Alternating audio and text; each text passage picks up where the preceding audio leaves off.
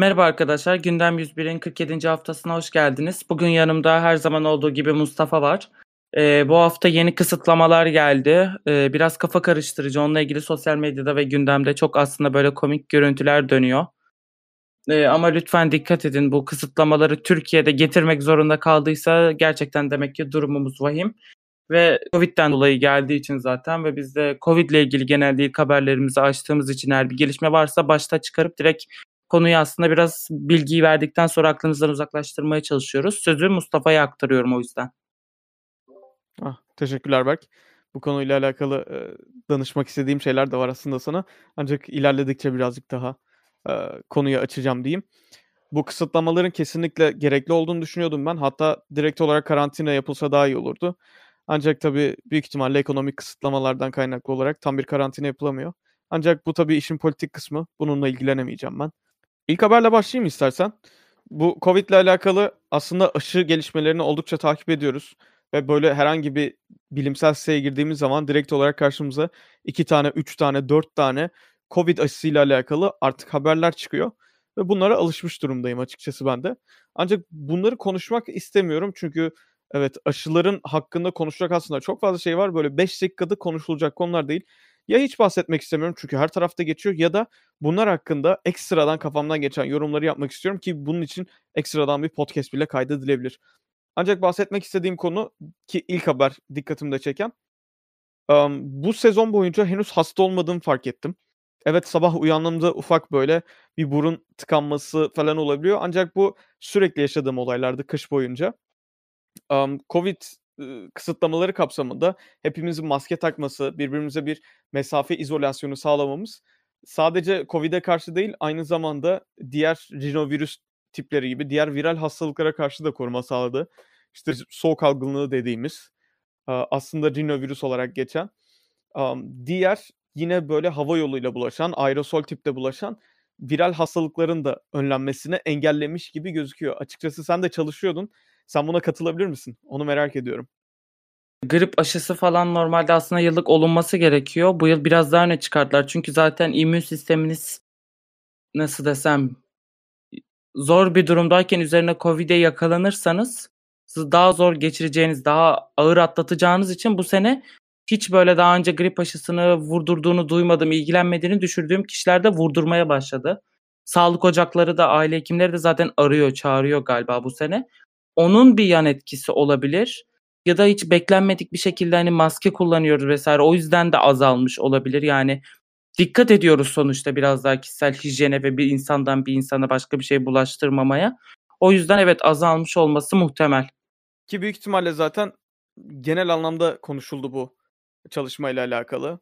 Ya da bir çıkarım şeklinde yayınlanmış olabilir. Açıkçası bunu yalanlayacak herhangi bir ya da yanlışlayacak herhangi bir durum da yok. Çünkü %10 da olsa, %15 de olsa evet bilimsel olarak zaten bunu kanıtlayabiliriz.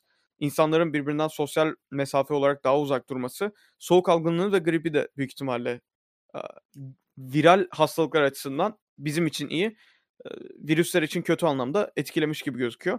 Ayrıca geçen hafta bahsettiğimiz bu aşı haberinin de şöyle bir ufaktan geçelim. Bu aşı haberi tekrarlanmaya başlandı ve bu sefer %90'ın üzerinde bir başarı oranı sağladığını söylemişken artık bu %94'ün üzerine hatta %95'in üzerine çıktığı söyleniyor Pfizer tarafından. 40 bin ek vaka daha açıklandı bununla alakalı. Daha doğrusu ek denek açıklandı. Sen bir şeyler okudun mu Berk bununla alakalı?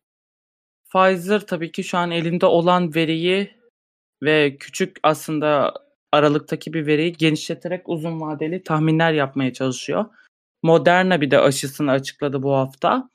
İkisi de bunların mRNA bazlı aslında türünün ilk örneği olan aşılar diyebiliriz. Nasıl oluyor derseniz aslında immün sistemimize virüsün tamamını tanıtmak yerine sadece o spike proteini dediğimiz proteinler tanıtıldığı için direkt hani hiç virüsü bireye vermeden sadece tanıtıcı bölgeleri yansıtarak e, immünite sağlıyor bu aşılar.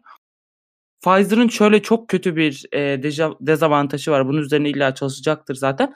Pfizer'ın aşılarının eksi 70 derecede tutulması gerekiyor ve 4 gün falan dayanabiliyor hani. Eksi 70 derece zaten çoğu ülkede orada burada aşı kliniğinde ya da altyapı olarak çoğu yerde bulunmayan şey.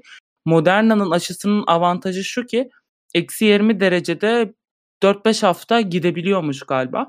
Eksi 20 derece zaten bizim no frostlarımız, buzdolaplarımızdaki soğutucu alanların bile ulaşabildiği bir açı için Moderna bu konuda biraz önde. Hani bunu da bir bilgi olarak verelim. Ülkemize zaten iki aşı türünün de ben geleceğini düşünüyorum.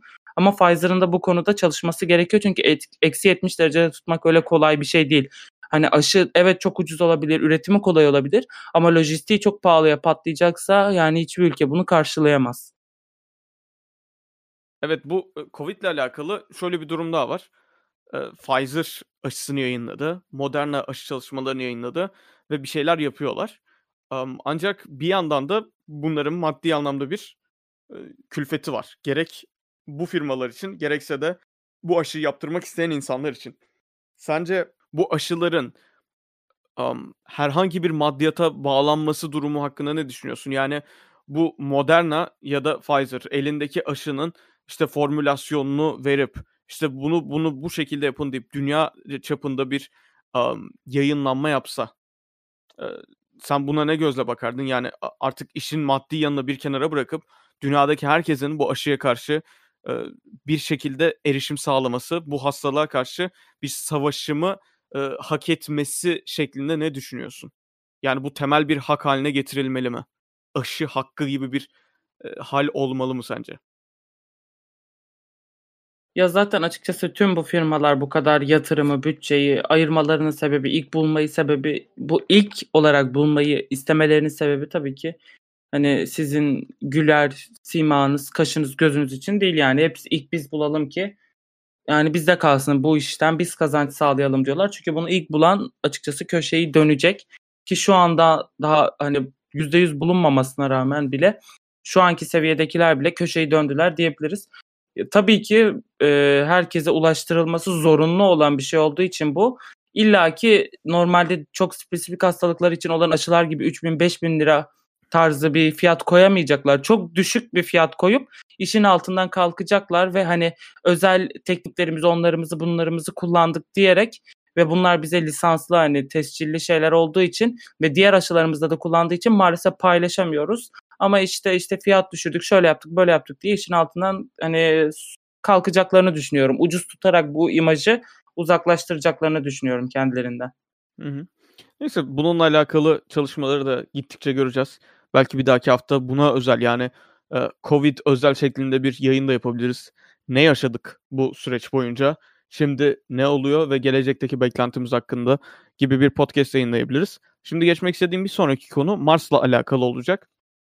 Yanlış hatırlamıyorsam bundan 3 ya da 4 yıl önce e, Martian diye bize Marslı olarak çevrilen bir kitabı okumuştum. Hatta iki kere okuduğum nadir kitaplardandır. Ve um, beni güldürebilecek kadar iyi bir e, yazım tekniğiyle yazılmıştı o kitap. İngilizcesini okumuştum. Um, kitapta tabii oldukça sci-fi yani bilim kurgu şeklinde geçiyor. İşte Mars'ta tek başına kalmış bir insan artık uzaylı mı demek istedim bilmiyorum ama bir insan diyebiliriz. Bir e, pilot diyelim ya da buna. Bir uzay pilotu, bir astronot. E, temel bilgiler edinmiş yani gerek biyoloji hakkında gerek elektronik hakkında ve orada e, bitki yetiştirmeye başlıyor. İşte patates yetiştiriyor ve orada mahsur kaldıktan sonra da elindeki tek yiyecek kaynağı kendisi için verilmiş protein kitleri ve kendisinin üretimine bakan patatesler. 60 günlük sürede yaklaşık hatırlamıyorsam, yanlış hatırlamıyorsam daha doğrusu patatesleri yetiştirebilme gibi bir durumu vardı. Şimdi bununla alakalı tabii bu her ne kadar bir sci-fi de olsa bu gerçekten denenmeye çalışılıyor. Mars'ta çünkü şöyle diyelim yanımızdan herhangi bir şey götürmek o bulunan bölgeye adapte olmaktan çok çok daha ilkel kalıyor. Haliyle biz gittiğimiz bölgede eğer su elde edebilirsek, oksijen elde edebilirsek ve yiyecek elde edebilirsek bu bizim için mükemmel. Ki bu sayede oraya artık bir daha doğrusu dünyaya bağımlılığımız kalkacak ve orada da yaşamı bir şekilde elverişli hale getirebileceğiz. Bu şekilde düşünüyor. Tabii Mars'ta bir sürü çalışma yapılıyor. Gerek giden araçlardan mümkünse örnek alınıyor ya da hızlı bir şekilde analiz ettirilip dünyaya işte bakın Mars'ın toprağında şunlar şunlar şunlar var deyip bir bilgilendirme yapılıyor.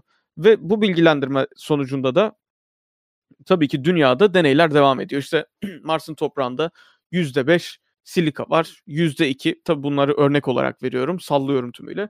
%5 silika var. %2 karbon içerikli. %4 nitrojen var. Şeklinde bunlar birebir olarak yansıtılmaya çalışılıyor. Yani illüstrasyon yapılıyor. Um, tabii şöyle bir sorunla karşılaşıyorlar. Ee, birincisi iki tane bitki türü deneniyor bunda çok hızlı büyüyebilecek. Bir tanesi yanlış hatırlamıyorsam hardalot olarak geçen Arabidopsis thaliana'ydı. Diğeri de bizim bildiğimiz marul türlerinden bir tanesi. Yani oldukça da yediğimiz. Um, tabii burada çalışmalar mümkün olduğunca dünyadan bir adaptasyon şeklinde devam ettirilmeye çalışılıyor. Önce dünya üzerinde kullanılan topraklar, daha sonrasında birazcık daha Mars'a yakınlaştırdıkça bu toprak çeşidine ne olabilir şeklinde yapıyorlar. Tabii genel olarak Mars toprağında şu an herhangi bir şey yetiştiremiyoruz. Bunun e, temel sebeplerinden bir tanesi toksisiteden kaynaklı. Mars'ın toprağında çok fazla toksik etkiler var ve bu bitkiler bu toksik topraklarda yaşayamıyorlar. E, bunun yanı sıra içlerinde yeterince mineral vesaire yok. Um, tabii bu ikisini e, ortalığa or, ortama koyduğun zaman işte ben öyle bir makine üreteyim ki bu toprağın içerisindeki toksiteyi alsın, içine de mineral eklesin. Um, hatta orada şey geçiyordu kitapta. İşte astronotun kendisi dışkısını bir yerde topluyor. Bu dışkısını topladığı toprakla karıştırıyor ya da dünyadan getirilmiş bir toprakla karıştırıyor. Ve bu sayede kendine yeni toprak üretip alanını genişletiyor ve daha fazla patates üretmeye başlıyordu. Ancak tabii Mars'ın toprağı buna hiç elverişli değil. Yani böyle ben dışkımı toplayayım sonra Mars'tan azıcık toprak alayım karıştırayım yapayım gibi bir şey yapılamıyor maalesef. Temel sebeplerinden bir tanesi de dediğim gibi toksisiteden kaynaklı ve aynı zamanda mineral eksikliğinden kaynaklı. Ancak bunun yanı sıra bu ikisini kontrollü deney olarak temizlediğimiz zaman ya da ve eklediğimiz zaman da yine de e, işimize yaramıyor. Çünkü şöyle bir şey fark ediliyor. Dünya toprağında oldukça fazla sayıda aslında mikroorganizma var. Bu mikroorganizmalarda tabii e, evet biz toprağa mineral ekledik. Um, topraktan toksiteyi çektik. Ancak içerisine bu mikroorganizmaları yerleştirmemiz gerekiyor ki gerek marul gerekse de bu Arabidopsis thaliana yaşayabilsin diye içinde. Ancak bu mikroorganizmalar e, Mars'ın toprağında yaşayamıyorlar.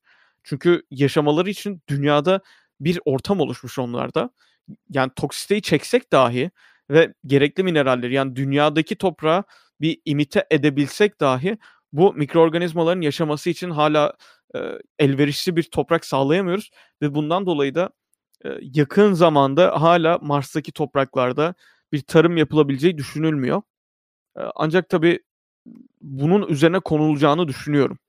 Mars'ta canlılık yoksa yaşanır, bir güzel dünyaya da çevrilir. İlk halinden son haline de getirilir. Sonra başka gezegen bulunur. Oraya geçilir diye düşünüyorum ben.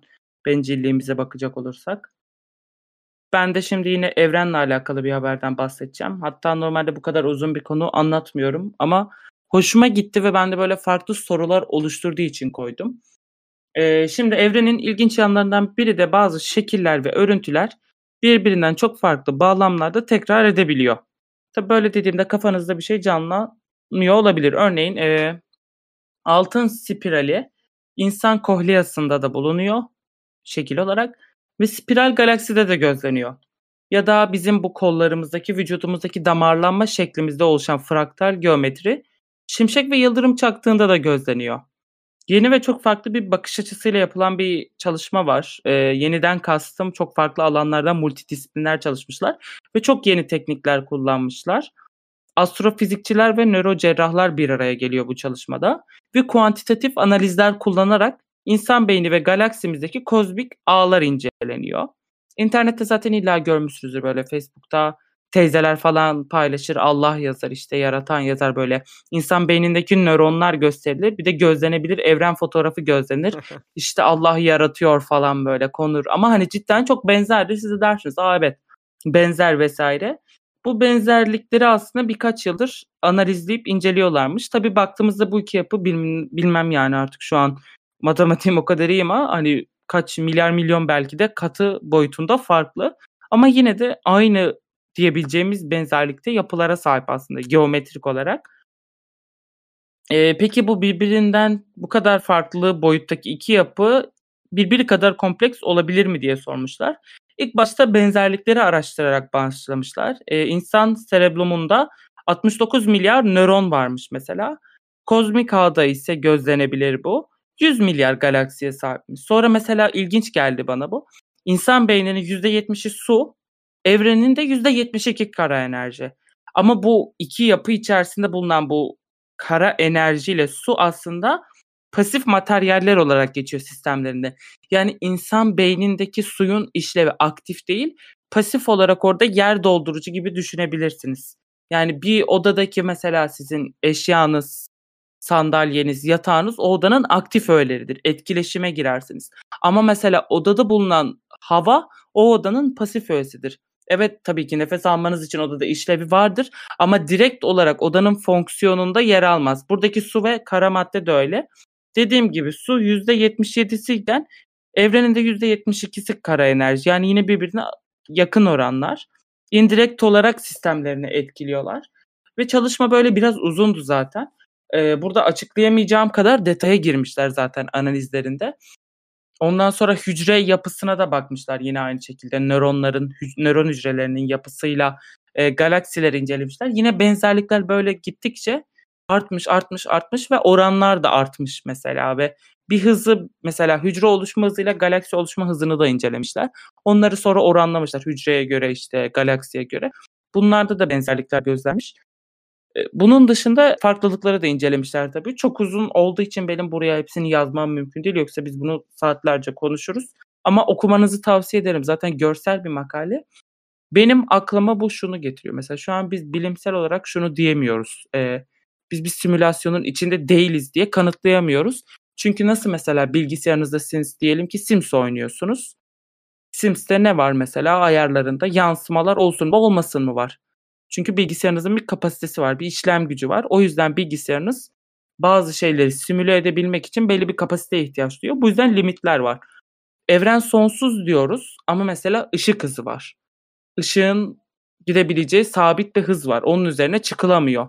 Neden? Bazı şeylerinin limitleri olduğuna dair mesela evrenin simülasyon olabileceğine dair birkaç makale yayınlanmıştı geçen senelerde. Bir 2019'da çok ses getiren bir şey yayınlanmıştı. Bir de 2018'de. Bir de mesela aranızda böyle tabii ki şu an benim neslim bunu bilmiyor aslında. Ben hoşuma gittiği için, ilgimi çektiği için baktım ama eski tip böyle işte Game Boy'larda orada buralarda mesela Mario'dan örnek vereceğim. Çalıyla bulut aslında aynı grafiktir. Sadece birinin rengi mavidir, gökyüzünde bulut gözükür.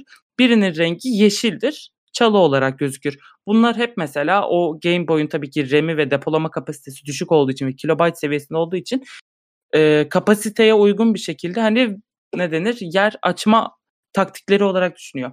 Mesela buradaki çalışmada bende şu soruyu uyandırıyor. Aynı yapılar tekrar tekrar kullanılarak farklı boyutlara ölçeklendirilerek ve farklı yerlerde kullanılarak e, hani nasıl desem neyin kazancı sağlanıyor evrenimizde? Evrenimizin demek ki ya da simülasyon değil diyelim. Okey diyelim simülasyon değil.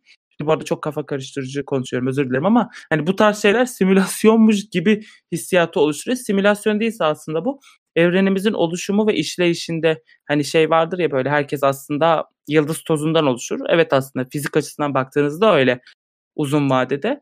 Ee, evrenimizi oluşturan mekanizmalar limitleri öğrenmemizi sağlıyor aslında. Çünkü burada aslında evrenin oluşum algoritması var ve bu tekrar ediyor. Beyin oluşumunda da tekrar ediyor demek ki bu yapılar gözleniyor galaksilerin evrenin oluşumunda da tekrar ediyor, gözleniyor. 10 dakika makale, 10 dakika kişisel yorum katmış oldum. Sen ne düşünüyorsun Mustafa?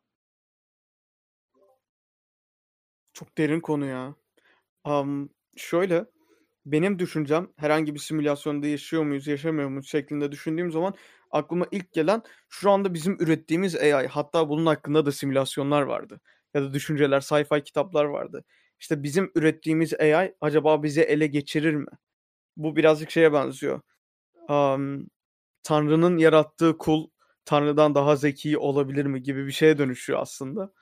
Ama tabii günün sonunda bizim bir simülasyonda olduğumuzu düşünmüyorum açıkçası ben. Çünkü um, nedeni benim için şu şekilde. Bilimde bir şey yani yanlışlanabilirliği kapsamıyla değerlendirilir ve herhangi bir test sunulurken buna dair bir kanıt, eee, vermeniz gerekir aslında.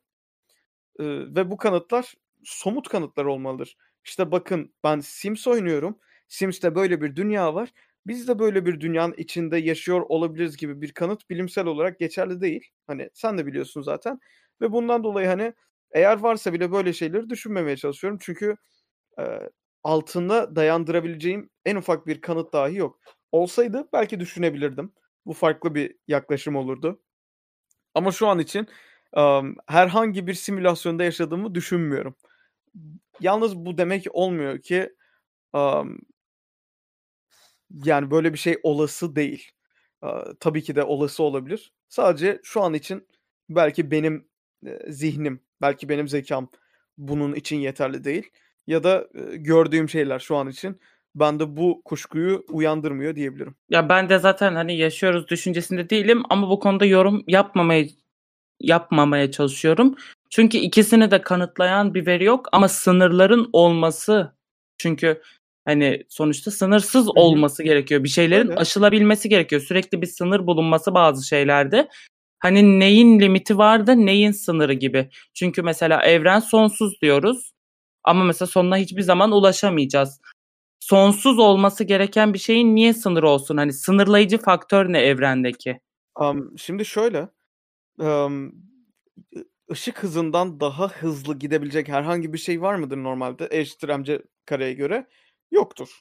Çünkü, hani, maddenin daha ilerisi ne olabilir şeklinde. Ancak biz, eee, evrenin en uç en uç kısımlarında ışık hızından daha da hızlı gidildiğine dair böyle bazı hipotezler üretmeye başladık ve böyle şu anda bunlar yanlışlanmıyor. Hatta dolaylı yollarla, eee, doğruluğu bir şekilde, eee altı doldurulabiliyor diyeyim. Emm, yanlış hatırlamıyorsam lise zamanlarımda bir fizik hocama hatta böyle şeyler sormuştum. "Ya hocam, işte, yok şimdi yasalarımız var da, işte, bu yasalarımız nasıl olacak? İşte, hipotezler, tezler, eee, yasa olamıyorlar. Herhangi bir şeyi şu anda yasa yapmak imkânsız ama o zaman nasıl yasamız oluyor?" vs. demiştim. O da bana çok güzel ve çok basit bir cevap vermişti. Demişti ki, "Yani, belki şu an düşündüklerimiz yanlış ve ileride bizim bu, eee, ele aldığımız, işte, yasalar gibi şeyler yanlış da çıkabilir. O yüzden hiçbir şeye böyle dogmasal bakma." demişti. Bu bahsettiğimiz, işte, hiçbir şey ışık hızından daha ileride gidemez ya da ışık hızı bizim görebileceğimiz maksimumdur gibi şeylere takılmamaya çalış dedi. Çünkü zaten, emm, birazcık, hani, hipotezler üzerinden gidiyor şu anda. Biliyorsun teorik fizik denen bir, eee, ciddi bir alt bilim dalı var fiziğin içerisinde ve insanlar hiçbir pratik görmeden ya da çok az pratikle sadece teorilerini kurarak, ciddi bir matematik kullanarak bu çıkarımları yapmaya çalışıyorlar. Bundan dolayı da, aaa, bu cevabı duyduktan sonra daha doğrusu ki üstünden herhâlde 7-8 yıl geçmiştir. Bu cevabı duyduktan sonra benim kafamda bayağı bir şey oluşmuştu. Ha, peki artık hiçbir şeye net bir şekilde bakmayacağım. Evet, hiçbir şey ışık hızından daha hızlı gidemez. Hayır, belki gidebilir. Ancak şu andaki bizim kafamızda oluşturduğumuz bir, eee, çerçeve dâhilinde bunu aşamıyoruz gibi düşünüyoruz diye düşündüm. Ben sınırı olduğunu düşünmüyorum ancak bu tür şeylerin. Yani, benim diyecek bir şeyim yok. Sadece, hani, onun sınırının olması beni bu düşünceye itti, o kadar. Yani, olabilir tabii ki. Bu bahsettiklerim tümüyle palavra da olabilir. Dinleyen kişi bullshit diyebilir. Ancak tabii ki, hani, bu da sadece bir düşünce. Hani, arkasında dayandırdığım bir temel de yok. Sadece, işte, dogmatik olmamaya çalışmak adına attığım bir adım diyebilirim. Şimdi bir sonraki haberimi etkileyen temel nedenlerden bir tanesi de birazcık mantar gezileriyle alakalıydı. Mantar gezileri sırasında insanların en çok, sorduğu soru "Bu yenir mi, yenmez mi?" şeklinde bir soru var. Şimdi mantarlar bu şekilde tabii ki ayırt edilmiyor. Mantarlar evet, yenebilen mantarlar var. Çok zehirli mantarlar var. Ekonomik değeri olmayan mantarlar var ve, işte, halüsinatif mantarlar var gibi alt dallara ayrılıyorlar. Yani, net bir alt dal yok ancak, eee, pratikte insanlar bu şekilde, eee, karşılıyor diyebilirim. Örneğin puffball dediğimiz bir puf mantarının, herhangi bir lezzeti olmadığı için yemeklere kimse katmıyor ancak herhangi bir zehirliliği de yok. İşte, ekonomik değeri olmayan mantar türü olarak geçiyor. Ancak öbür taraftan bir kayın mantarını bulduğu zaman insanlar direkt dadanıyorlar. Çünkü diyorlar ki, "A, ne kadar güzel. Bu yenebiliyor." Yani mantarlara aslında bu şekilde bakmamamız gerekiyor. Bununla alakalı daha doğrusu bundan bağımsız olarak bir şöyle çalışma var. Antidepresan kullanımıyla mantarların arasında acaba biz bir şey yapabilir miyiz demişler. Şimdi mantarların içinde az önce bahsettiğim gibi halüsinatif maddeler de olabiliyor. Ancak tabii bunların oranları e, önemli ve ne kadar kullanıldığı önemli. Her şeyin dozu ve içerisindeki maddenin de kendisi hani en önemli şeylerdendir bilimde zaten. Um, antidepresan ilaçlarının yaklaşık %30'u ile %50 arası e, kişiyi etki etmeyebiliyor. Ki etmiyor da yani çoğu zaman diyebilirim. Eee, evet, antidepresan kullanıyorum. Bana çok iyi gelen bir ilaç bir başkasına iyi gelmiyor. Normalde bilimde bu tür şeyler olmaz. Hani %95 ihtimalin üzerinde bu ilaç insanlara iyi gelir denir. Ancak antidepresan durumlarında ve, eee, nevrotik hastalıklarda, psikonevrotik hastalıklarda diyeyim daha doğrusu, insanlarda böyle, eee, %50'ye varan, eee, başarı sağlamak bir ilacın kullanılması için yeterli sebepler olabiliyor. Emm, ancak bu ilaçların da şöyle sıkıntıları var. etki süreleri oldukça uzun olabiliyor. Yani diyorlar ki sen bu ilacı kullanmaya başlayacaksın. Ancak bu ilacın etkisini 3 ay sonra almaya başlayacaksın. 6 hafta sonra ilk etkileri gelir ancak 3 aydan sonra yavaş yavaş hissetmeye başlarsın.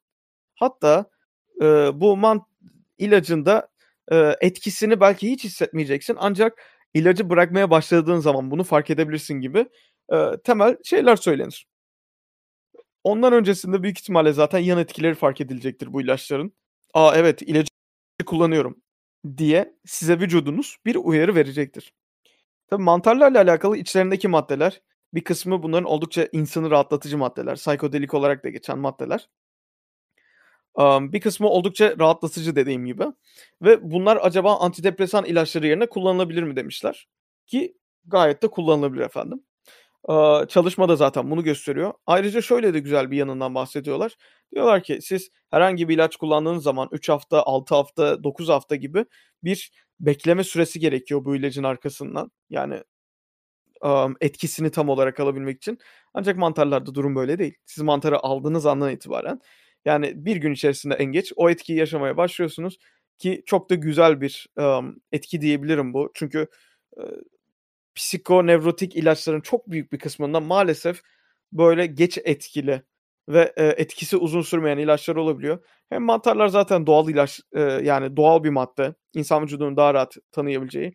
Yan etkileri az. Hem de, eee, bunun yanı sıra eee, hızlı etkili olması, eee, bu ilaçların acaba değiştirilebilir mi gibi ya da, eee, ekstrakta çıkartılıp bunların kullanılabilir mi diye düşünülmesine sebep olmuş. Ben de şimdi dinozorlarla ilgili bir haberden bahsedeceğim. Eee, yeni yayınlanan bir çalışmaya göre şimdi eğer asteroid çarpması meydana gelmeseydi dinozorlar aslında dominant bir tür olarak var olmaya devam edilebilirlermiş. Triyosik periyotta yükselişe geçmişlerdi ve neredeyse zaten her karasal kıtada dominant bir şekilde bulunuyorlardı tür olarak dinozorlar 66 milyon yıl önce. Ama maalesef bir asteroid ile yeryüzünden silindiler ve aramızda değiller. Ama bugüne kadar yapılmış şimdi bilimsel çalışmalar dinozorların zaten gerilediğini ve azalmaya başladığını ileri sürüyordu. Yani yapılmış olan bu çalışmalara göre aslında asteroid çarpmasaydı bile bugün aramızda olmayacaklardı tarzı bir varsayımda bulunabilirdik ta ki bu çalışmaya kadar. Peki bu yeni yayınlanan çalışma neden böyle bunun aksini ileri sürüyor? Tamamen bugünkü çalışmaların zıttına dair bir veri bulduğunu söylüyor dersek ona baktım. Eee, ne kadar şöyle bir çalışma yapmışlar. Güncel bir şekilde bugüne kadar yapılmış ve güncel veriler kullanmaya çalışmışlar. Güncel verilerin yanında böyle yapay zekalı vesaire yine analizlerde bulunmuşlar. Yaptıkları analizlerde, eee, ne kadar yeni birey verebildiklerine dair çoğunlukla veri noktaları. Makalenin ilk yazarı Joe Bonsur şunu söylüyor. Yapılan verilerin yeni analizlerine göre sistemsel olarak incelendiğinde gayet bir başarılı bir şekilde aslında üreme potansiyelleri olduğunu ve dominant bir tür olarak devam ettiklerini ve yükselişte olduklarını görüyorduk. Öyle bir şekilde aslında artarak devam edecekmiş. Yani asteroid olmasaydı dinozorlar aramızda dinozorlar aramızda olabilirdi. Ama tabii ki dinozorların aramızda olacağını düşünmüyordum. Çünkü biz olmayacaktık. Çünkü dinozorların yok oluşu aslında birçok yeni türe birçok da aslında küçük canlıya diyebilirim spesifik olarak. Çünkü onlar toprak altına girdi, yer altına girdi. Orada burada saklandı. Birçok küçük canlıya yaşama fırsatı verdi. Yani dinozorlar olsa olsa olmaya devam etseydi daha doğrusu büyük ihtimalle biz olmayacaktık. Ya onlar ya bizdi. şansımıza biz denk geldik ama iyi mi oldu, kötü mü oldu yorumu size bırakıyorum. Evet, bugünün son haberinde uykuyla alakalı bir çalışmadan bahsedeceğim. Bunu okurken dedim ki hani yine ne olabilir ki yani fazla bir şeyden bahsetmiyorlardır. Ancak e, birazcık daha okumaya başladıktan sonra yani bağımsız e, kaynaklar göstermeye başladıkları zaman dedim ki aa çok güzel bir çalışma yapılmış. Çünkü uykuyla alakalı yok işte uyku stresi azaltır, şöyle olur, böyle olur gibi çalışmalar genelde çok kontrollü deneyler şeklinde yapılamıyor. Nedeni de şu. Evet, bir insan mesela hani uykusunu iyi alıyorsa büyük ihtimalle zaten rahat bir işte çalışıyordur. Rahat bir işte çalışıyorsa da stresli değildir. Hani bu e, uykuya bağlanamaz gibi e, net şeyler söyleyebiliyordum. Ancak bu çalışmada e, güzel şeyler gördüm.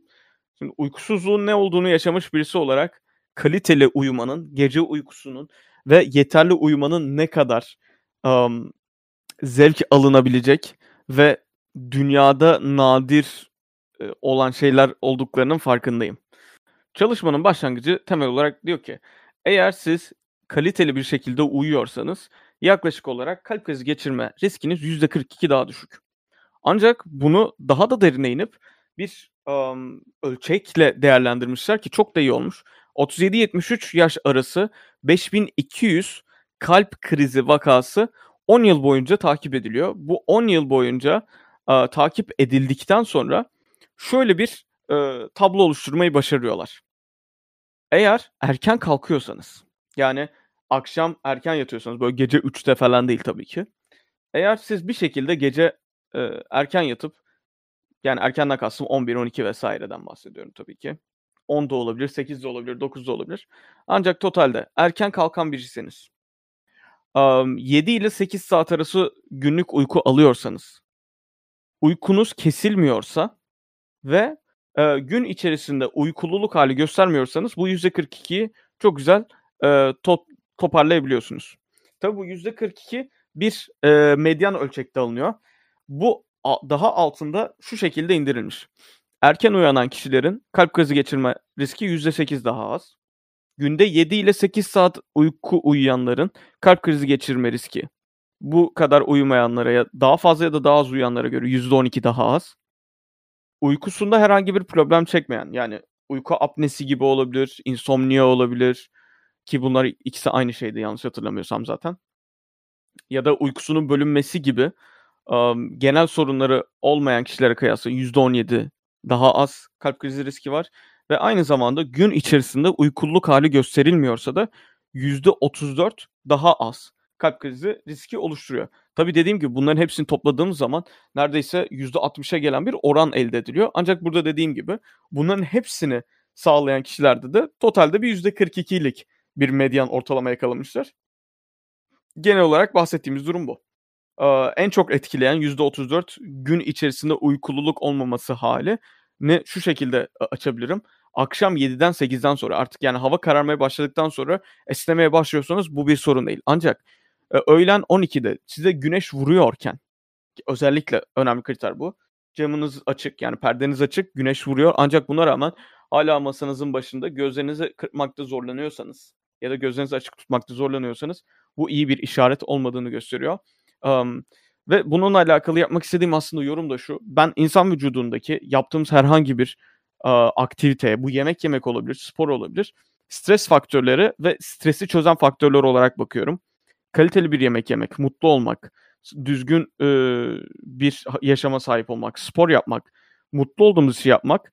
Ben bunları her türlüsünü e, bir e, anti stres aktivitesi olarak görüyorum ve vücuda yararlı olduğunu düşünüyorum. Ancak diğer taraftan mesela soğuğa maruz kalmak, kalitesiz yemek gibi e, ufacık e, şeylerin bile vücutta stres faktörleri yaratabileceğinin e, bilincindeyim. Ve bunu bu şekilde ele almaya çalışıyorum. Yani bahsetmeye çalıştığım şey şu. Kişilerin sadece kötü bir işe sahip olması ya da böyle um, hayatlarından mutsuz olmaları onların stres yapması için yeterli bir şey değil. Yediğimiz en ufak bir abur cubur barın bile vücudumuza bir stres faktörü yarattığını düşünüyorum ben. Evet bunun yanı sıra yediğimiz çikolatadan bir endorfin salgılıyoruz. Bu bize bir mutluluk veriyor olabilir ve anti stres kaynağı olabilir.